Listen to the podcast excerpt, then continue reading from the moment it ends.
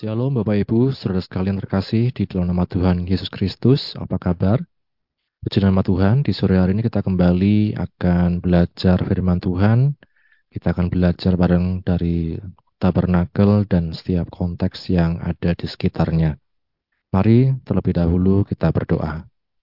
Bapak kami bersyukur untuk kesempatan yang kau beri kepada kami di sore hari ini, untuk kami mau belajar dari firman-Mu. Bukalah hati kami, pikiran kami, dan mampukan kami ya roh kudus untuk kami memahami, mengerti, melakukan firman-Mu. Kami bersyukur, ini doa kami hanya di dalam nama Tuhan Yesus Kristus kami berdoa, haleluya. Amin.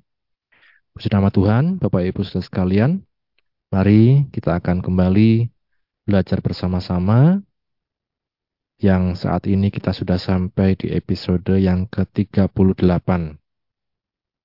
Di waktu yang lalu kita belajar tentang Hari Raya Tujuh Minggu atau Hari Pentakosta. Dan saat ini kita akan melihat apa arti penting dari suatu hari perayaan atau peringatan. Arti penting hari perayaan atau peringatan.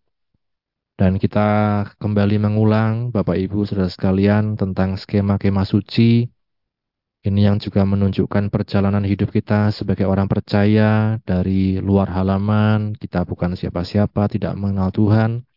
Kemudian kita masuk ke pintu gerbang, itulah iman kita percaya pada Tuhan Yesus Kristus sebagai Tuhan dan Juru Selamat. Kemudian di mesbah korban bakaran, kita terus diingatkan tentang korban Kristus yang menebus setiap kehidupan kita, memperdamaikan kita dengan Bapa di sorga, di kolam pembasuhan kita diingatkan tentang sakramen baptisan air.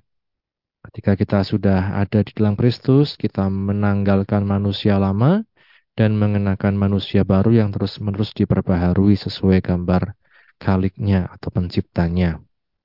Kemudian ketika kita akan masuk ke dalam ruang suci, di sana ada pintu kemah yang berbicara tentang baptisan roh kudus dalam setiap kehidupan kita.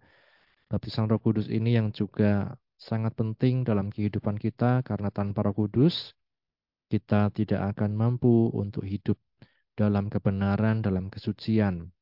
Di ruang suci di sana ada meja roti pertunjukan atau meja roti sajian yang menunjukkan hidup yang diawali firman, hidup yang penuh dengan firman, hidup yang sesuai dengan firman Tuhan. Maka di sana dilambangkan roti yang merupakan makanan makanan bagi tubuh jasmani kita, sedangkan firman Allah itulah makanan bagi manusia rohani kita.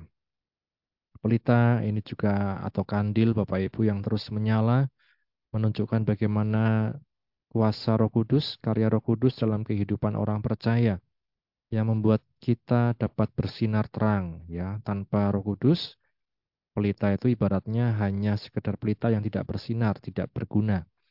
Tapi dengan roh kudus kita dapat menjadi terang di mana pun kita berada.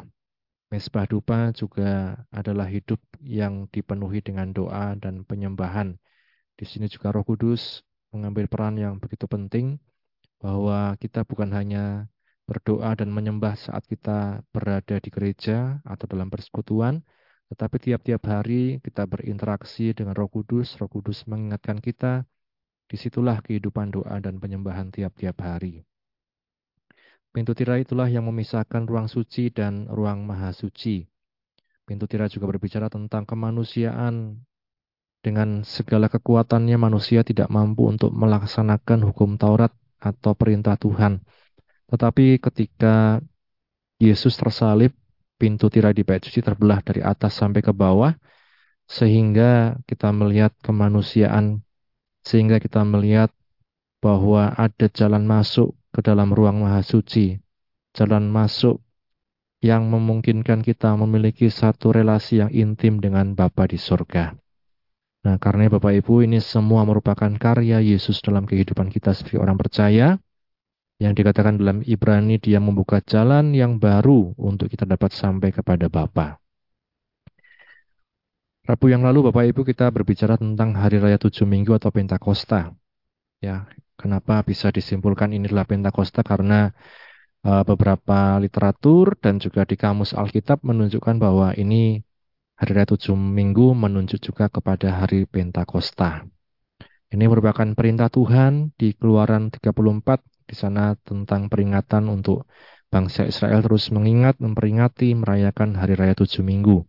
Di kamus Alkitab disebut juga hari raya Pentakosta. Ini ada beberapa referensi ayatnya, baik di Keluaran 34 ayat 22, Imamat 23 ayat 15 sampai 21, Imamat 23 ayat 39 sampai 43, Bilangan 28 ayat 26 sampai 31, kemudian di Kamus Alkitab ya, bagian belakang Alkitab cetak.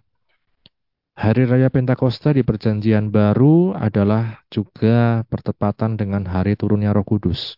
Dalam Kisah Rasul 2 ayat 1 di sana kita dapat membaca ketika orang-orang Israel yang berada dari berbagai macam tempat berkumpul di Yerusalem Di situlah kemudian kita melihat Roh Kudus turun, tercurah, sehingga para murid dapat berbicara sesuai dengan bahasa-bahasa di mana uh, orang-orang Israel tersebut merantau. Dan apa yang diberitakan itulah perbuatan besar Tuhan, keselamatan di dalam Yesus bagi orang berdosa. Karenanya hari raya Pentakosta sampai sekarang Bapak Ibu bukan hanya berbicara tentang satu hari raya panen, tapi juga berhubungan dengan penuaian jiwa-jiwa yang belum mengenal Tuhan. Kita pun terpanggil Bapak Ibu untuk kita terus masuk dalam satu rencana Tuhan. Kita selain bersyukur atas nikmat dan keselamatan yang Tuhan beri, mari kita juga ikut berperan dalam penuaian jiwa-jiwa dengan bersandar kepada kuasa Roh Kudus. Karenanya Bapak Ibu itu yang kita pelajari di waktu yang lalu. Nah saat ini kemudian apa arti penting dari hari perayaan atau peringatan? Maksudnya, kenapa kita harus memperingati? Kenapa Tuhan mengatakan harus ada peringatan, harus ada perayaan, dan lain sebagainya? Kita melihat ada perintah Tuhan di keluaran pasal 34 ya, masih berbicara di keluaran pasal 34, ayat yang ke-23 sampai ayat yang ke-26. Kita melihat keluaran 34 ayat 23 sampai ayat yang ke-26. Di sana dikatakan tiga kali setahun segala orangmu yang laki-laki harus menghadap ke hadirat Tuhanmu, Tuhan Allah Israel. Sebab aku akan menghalau bangsa-bangsa dari depanmu dan meluaskan daerahmu, dan tiada seorang pun yang akan mengingini negerimu, apabila engkau pergi untuk menghadap ke hadirat Tuhan Allahmu tiga kali setahun. Janganlah darah korban sembelihan yang kepadaku kau persembahkan beserta sesuatu yang beragi, dan janganlah ada dari korban sembelihan pada hari raya Paskah bermalam sampai pagi. Yang terbaik dari buah bungaran hasil tanahmu haruslah kau bawa ke dalam rumah Tuhan Allahmu. Janganlah engkau masak anak kambing dalam susu induknya. Berbahagia setiap kita yang membaca, mendengar, dan juga yang melakukan firman Tuhan. Kalau kita lihat ayat-ayat tadi Bapak Ibu, ini merupakan satu rangkaian ya dari ayat-ayat sebelumnya. Misalnya tentang di ayat yang ke-20 misalnya. misalnya di ayat yang ke-20, tetapi anak yang lahir terdahulu dari keledai haruslah kau tebus dengan seekor domba. Jika tidak kau tebus, haruslah kau patahkan batang lehernya. Setiap orang yang setiap yang sulung dari antara anak-anakmu haruslah kau tebus dan janganlah orang menghadap ke hadiratku dengan tangan hampa. Enam harilah lamanya engkau bekerja, tetapi pada hari yang ketujuh haruslah engkau berhenti, dan dalam musim membajak dan musim menuai haruslah engkau memelihara hari perhentian juga tentang sabat. Kemudian hari raya tujuh minggu, yakni hari raya buah bungaran dari penuaian gandum, haruslah kau rayakan juga hari raya pengumpulan hasil pada pergantian tahun ini yang kita lihat di waktu yang lalu. Dan masih menyambung dari itu Bapak Ibu di ayat 23 tiga kali setahun segala orangmu yang laki-laki harus menghadap ke hadirat Tuhanmu Tuhan Allah Israel. Ya Bapak Ibu sebab aku akan menghalau bangsa-bangsa dari depanmu dan meluaskan daerahmu dan tiada seorang pun yang mengingini negerimu apabila engkau pergi untuk menghadap ke hadirat Tuhan Allahmu tiga kali setahun. Jadi dari ayat-ayat ini kita melihat Beberapa kali Tuhan memerintahkan kepada Musa untuk memperingati atau merayakan suatu hari. Ya, kemudian ada juga dalam setahun bangsa Israel diminta tiga kali menghadap Tuhan. Untuk apa? untuk merayakan, mengadakan hari perayaan. Kalau dalam bangsa Israel, mereka ada di Yerusalem, misalnya pusat mereka di Yerusalem, maka tiga kali setahun mereka harus ke Yerusalem. Dari mana-mana mereka harus berkumpul untuk bersama-sama merayakan. Ya Bapak Ibu, maka dalam peristiwa Pentakosta kemarin, kita melihat di kisah Rasul 2, orang dari mana-mana berkumpul ya di Yerusalem untuk apa? Merayakan Pentakosta. Kita melihat dalam hal ini tentang tiga hari perayaan yang diingatkan Tuhan. Tentang hari perayaan atau peringatan yang diingatkan Tuhan. Kita baca saja di Keluaran 23 ayat yang ke-14. Keluaran 23 ayat yang ke-14. Ya, kita baca pelan-pelan ya Bapak Ibu. Keluaran pasal 23 ayat 14 tiga kali setahun haruslah engkau mengadakan perayaan bagiku. Hari raya roti tidak beragi haruslah kau pelihara. Tujuh hari lamanya engkau harus makan roti yang tidak beragi, seperti yang telah kuperintahkan kepadamu pada waktu yang ditetapkan dalam bulan Abib, sebab dalam bulan itulah engkau keluar dari Mesir. Tetapi janganlah orang menghadap ke hadiratku dengan tangan hampa. Kau peliharalah juga hari raya menuai, yaitu menuai buah bungaran dari hasil usahamu menabur di ladang.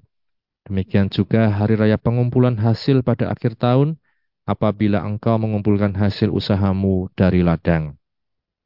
Tiga kali setahun semua orangmu yang laki-laki harus menghadap ke hadirat Tuhanmu, Tuhan. Di sini Bapak Ibu, hampir sama dengan keluaran pasal 34 tadi, perintah-perintah yang diberikan. Jadi ada beberapa hari raya di sini Bapak Ibu sekalian dan kita lihat satu lagi di ulangan pasal yang ke-16, ulangan pasal 16 ayat 16, tiga kali setahun setiap orang laki-laki di antaramu harus menghadap ke hadirat Tuhan Allahmu, ke tempat yang akan dipilihnya, yakni pada hari raya roti tidak beragi, pada hari raya tujuh minggu, dan pada hari raya pondok daun. Janganlah ia menghadap hadirat Tuhan dengan tangan hampa tapi masing-masing dengan sekedar persembahan sesuai dengan berkat yang diberikan kepadamu oleh Tuhan Allahmu. Jadi Bapak Ibu sekarang kita melihat dari ulangan 16 ini diberikan keterangan tiga kali setahun setiap orang laki-laki, ya waktu itu laki-laki dipandang yang mewakili menghadap hadirat Tuhan Allahmu ke tempat yang akan dipilihnya. Yakni apa? Pertama hari raya roti tidak beragi, yang kedua hari raya tujuh minggu, yang ketiga hari raya pondok daun. Ya, kemudian pesannya dikatakan janganlah ia menghadap hadirat Tuhan dengan tangan yang hampa. Kita melihat tiga peristiwa inilah yang juga menjadi satu peristiwa yang menunjukkan bagaimana penyertaan Tuhan dalam kehidupan bangsa Israel. Bapak Ibu sudah sekalian kalau kita mau baca lebih lengkap, kita baca saja di ulangan 16 kembali. Ulangan 16 mulai ayat 1 ya, kita baca.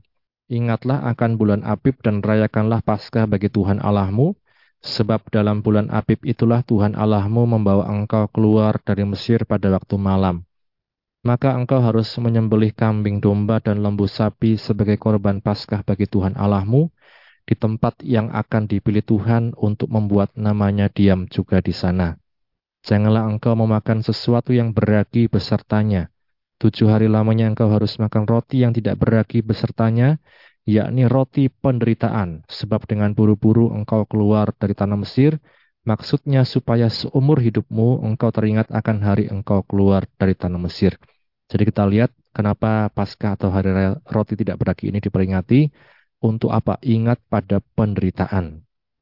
Ingat pada penderitaan bangsa Israel ketika mereka harus keluar dari tanah Mesir ingat tentang perbudaan yang mereka alami, maka sampai dikatakan itu roti penderitaan.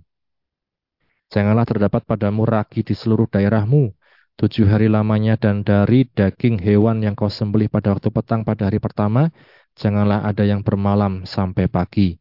Engkau tidak boleh mempersembahkan korban paskah di salah satu tempat yang diberikan kepadamu oleh Tuhan Allahmu, tetapi di tempat yang akan dipilih Tuhan Allahmu untuk membuat namanya diam di sana, Engkau harus mempersembahkan korban Paskah itu pada waktu senja, ketika matahari terbenam bertepatan dengan saat engkau keluar dari Mesir. Jadi Bapak Ibu, kembali tentang peringatan bangsa Israel keluar dari tanah Mesir. Engkau harus memasaknya dengan memakannya di tempat yang akan dibeli Tuhan Allahmu, kemudian paginya engkau harus pulang kembali ke kemahmu. Enam hari lamanya engkau harus makan roti yang tidak beragi, dan pada hari yang ketujuh harus ada perkumpulan raya bagi Tuhan Allahmu, maka janganlah engkau melakukan pekerjaan. Kemudian di ayat 9, tujuh minggu harus kau hitung pada waktu orang mulai menyabit gandum yang dituai. Haruslah engkau mulai menghitung tujuh minggu itu. Kemudian haruslah engkau merayakan hari raya tujuh minggu bagi Tuhan Allahmu, sekedar persembahan sukarela yang akan kau berikan sesuai dengan berkat yang diberikan kepadamu oleh Tuhan Allahmu. Ya, kita melihat tujuh minggu harus kau hitung pada waktu orang mulai menyapit gandum yang belum dituai. Haruslah engkau mulai menghitung tujuh minggu itu, kemudian apa? Haruslah engkau merayakan hari raya tujuh minggu. Bagi Tuhan Allahmu sekedar persembahan sukarela yang akan kau berikan sesuai dengan berkat yang diberikan kepadamu oleh Tuhan Allahmu. Jadi tentang berkat yang diberikan Tuhan. Kalau masih kita boleh dikatakan menyapit gandum ya bagi orang Israel waktu itu mereka percaya itu semua adalah berkat Tuhan. Maka firman Tuhan katakan rayakan hari raya tujuh minggu bagi Tuhan. Kemudian haruslah engkau bersukaria di hadapan Tuhan Allahmu, engkau ini dan anakmu laki-laki serta anakmu perempuan, hambamu laki-laki dan hambamu perempuan dan orang Lewi yang diam di dalam tempatmu, orang asing, anak yatim dan janda yang di tengah-tengahmu, di tempat yang akan dipilih Tuhan Allahmu untuk membuat namanya diam di sana. Ya, kita melihat haruslah engkau bersukaria, kemudian haruslah kau ingat bahwa engkau pun dahulu budak di Mesir, dan haruslah engkau melakukan ketetapan ini dengan setia.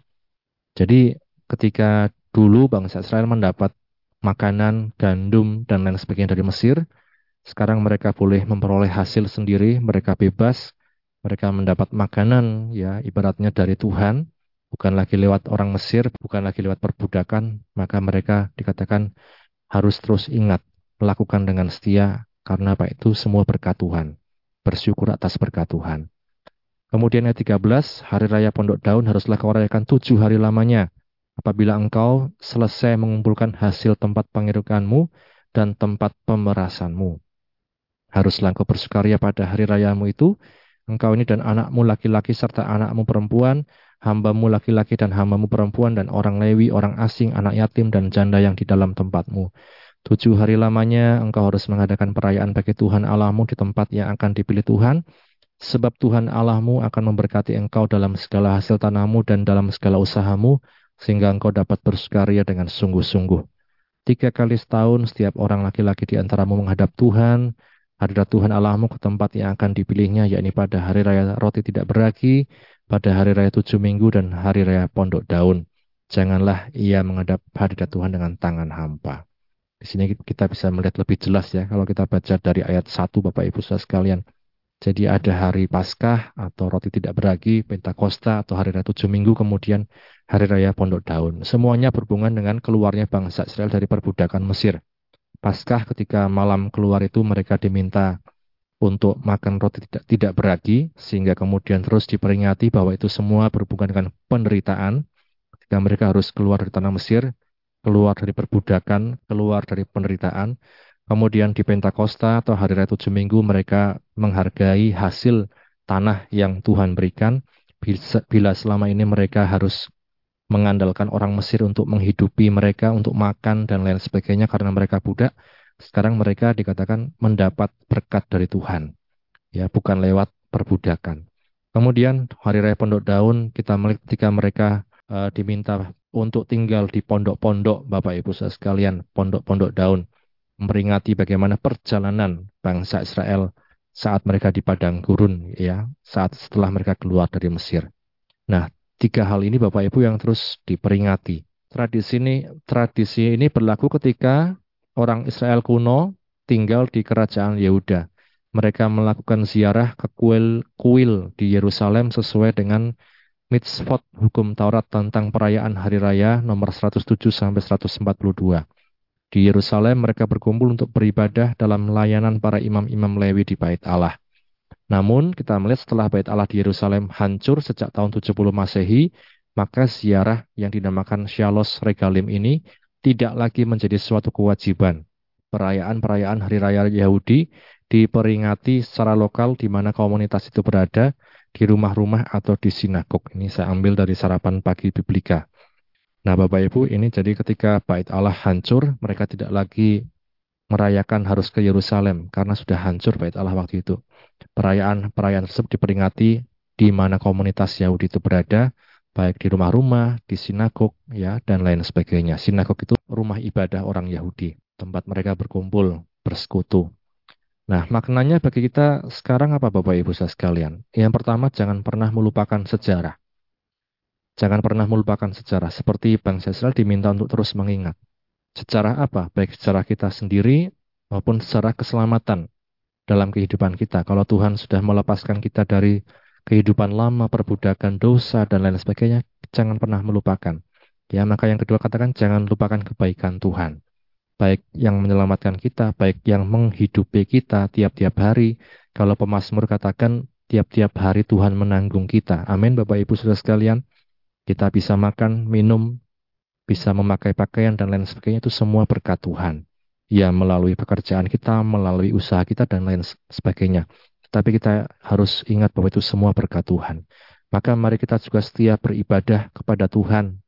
Ya ada jam-jam tertentu, hari-hari tertentu. Tentu kalau kita pengertian ibadah, tentu kita beribadah pada Tuhan tiap hari ya di kehidupan kita pribadi. Tetapi ada juga di mana kita perlu bersama-sama dengan saudara-saudara seiman kita dalam komunitas, dalam gereja, dalam HBS, dan lain sebagainya. Mari kita setia beribadah kepada Tuhan. Dan firman Tuhan tadi katakan, jangan dengan tangan hampa, artinya berikan yang terbaik kepada Tuhan. Kalau dari ayat-ayat tadi ada kata sekedar, artinya bukan berlebih-lebihan, tapi salah satu cara kita bersyukur pada Tuhan adalah dengan memberi persembahan kepada Tuhan dari berkat yang Tuhan sudah percayakan pada setiap kehidupan kita. Maka Bapak Ibu saudara sekalian, mari di sore hari ini kita terus ya mengerti arti penting hari raya atau peringatan atau perayaan yang diperintahkan Tuhan kepada Musa. Jangan melupakan sejarah, jangan lupa kebaikan Tuhan. Mari kita setia dan persembahkan yang terbaik untuk Tuhan. Kiranya firman Tuhan ini menjadi berkat untuk kita sekalian. Mari sama-sama kita berdoa. Bapak kami bersyukur untuk firman-Mu yang telah kami baca, kami dengar, kami renungkan. Tolong kami untuk melakukan firman-Mu. Tolong kami untuk menjadi hamba-hambamu yang tidak lupa akan kebaikan-Mu dalam kehidupan kami. Dan mampukan kami Tuhan terus setia sampai pada akhirnya mempersembahkan yang terbaik dari apa yang sudah Engkau percayakan pada setiap kami. Berkatilah anak-anakmu yang sudah mendengar firman-Mu dalam ibadah ini di mana pun mereka berada, Engkau yang berkati. Akhirnya Tuhan, kami akhiri Tuhan program kami di sore hari ini hanya di dalam nama Tuhan Yesus kami berdoa. Haleluya. Amin. Puji nama Tuhan, Tuhan Yesus berkati kita sekalian. Amin.